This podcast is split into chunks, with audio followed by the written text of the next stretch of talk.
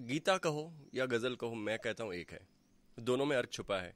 जैसे निदा फाजली गज़ल ले लो कि धूप में निकलो घटाओ में नहा कर देखो ज़िंदगी क्या है किताबों को हटा कर देखो। hmm. कितना अच्छा बोल दिया।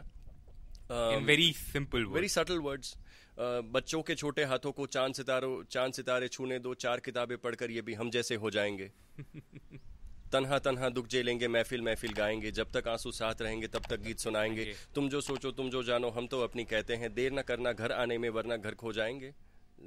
ये बता रहे कि नौकरी और धंधे के बीच इतना भी मत भागो कि अपना घर छूट जाए।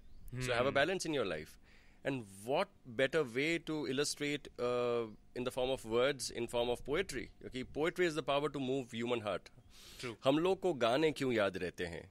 इतने साल पहले चौदहवीं का चाँद हो क्यों याद रहता है? वो फ़िल्म का अगर नाम पूछोगे तो आधे से ज़्यादा लोग को पता नहीं होगा कौन से फ़िल्म से गाना है। True people forget film people will forget the plot but they will never forget the poetry they will never forget the song the the धुन on which poetry is compose why because that moves your heart that keeps you alive imagine मैं कहता हूँ किसी भी चीज़ का importance जानने के लिए उस चीज़ को अपनी लाइफ से सब्ट्रैक्ट करके देखो।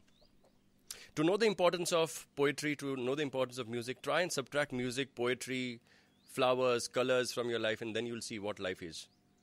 आज हम बात कर रहे हैं शिवराम सी चुडासमा से। शिवराम को कुछ साल पहले अपने आइडल हरिहरन जी के साथ स्टेज शेयर करने का मौका मिला पर वो कुछ बोल नहीं पाए। क्यों?